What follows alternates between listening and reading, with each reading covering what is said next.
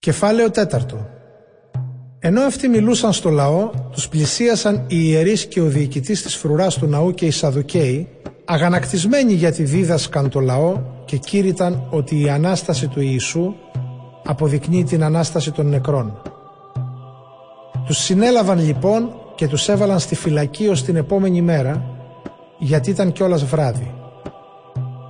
Πολλοί όμως από αυτούς που άκουσαν το λόγο του Πέτρου πίστεψαν και ο αριθμός των ανδρών στην εκκλησία έφτασε στις πέντε χιλιάδες. Την άλλη μέρα μαζεύτηκαν στα Ιεροσόλυμα οι άρχοντες των Ιουδαίων, οι πρεσβύτεροι και οι γραμματείς, καθώς και ο Άννας ο Αρχιερέας, ο Καϊάφας, ο Ιωάννης ο Αλέξανδρος και όσοι άλλοι κατάγονταν από οικογένεια αρχιερατική.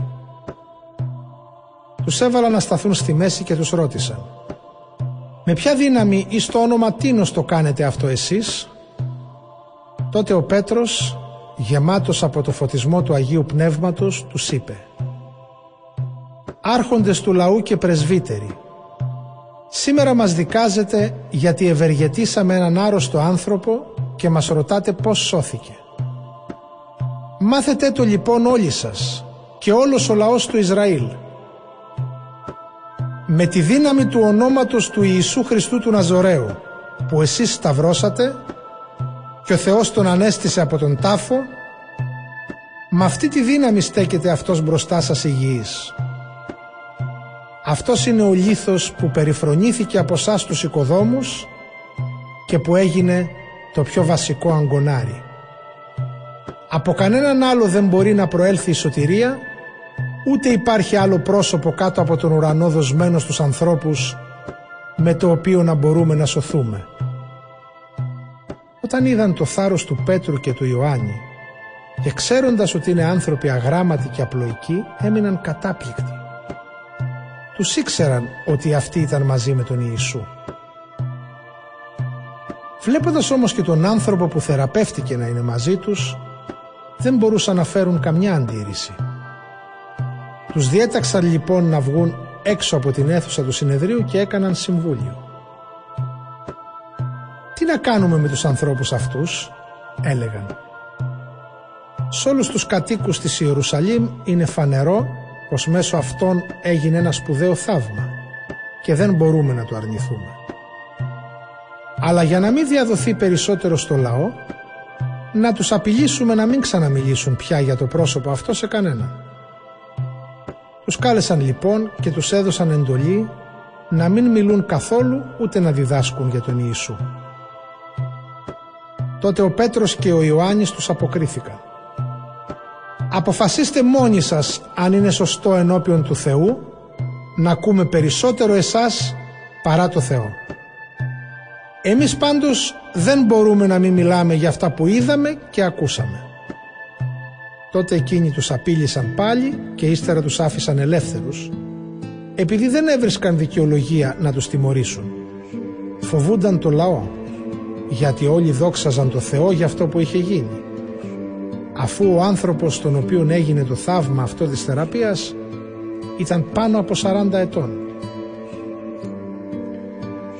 Όταν οι δύο Απόστολοι απολύθηκαν πήγαν στους αδερφούς και τους ανακοίνωσαν όσα τους είχαν πει οι αρχιερείς και οι πρεσβύτεροι.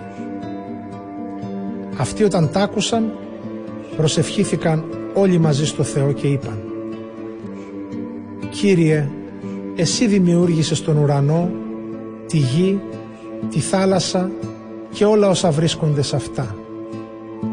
Εσύ είπες με το στόμα του Δαβίδ του δούλου σου γιατί φρίαξαν τα έθνη γιατί οι λαοί μηχανεύτηκαν ανώφελα σχέδια, παρατάχθηκαν για πόλεμο οι βασιλιάδες της γης και οι άρχοντες συγκεντρώθηκαν σε ένα τόπο εναντίον του Κυρίου και του Μεσσία του. Πραγματικά, εναντίον του Άγιου Δούλου σου του Ιησού, που εσύ τον έχριστες Μεσσία, συγκεντρώθηκαν ο Ηρώδης και ο Πόντιος Πιλάτος μαζί με πλήθος εθνικών και Ιουδαίων για να κάνουν όσα είχε ορίσει προηγουμένως η δύναμή σου και η σοφία σου να γίνουν. Και τώρα Κύριε, κοίταξε τις απειλές τους. Δώσε δύναμη στους δούλους σου να κηρύττουν το λόγο σου με θάρρος. άπλωσε το χέρι σου για να γίνονται θεραπείες και θαυματουργικές αποδείξεις της δύναμής σου στο όνομα του Άγιου Δούλου σου του Ιησού. Όταν τελείωσαν την προσευχή, σύστηκε ο τόπος όπου ήταν συγκεντρωμένοι. Όλοι πλημμύρισαν από το Άγιο Πνεύμα και κήρυταν το Λόγο του Θεού με θάρρος.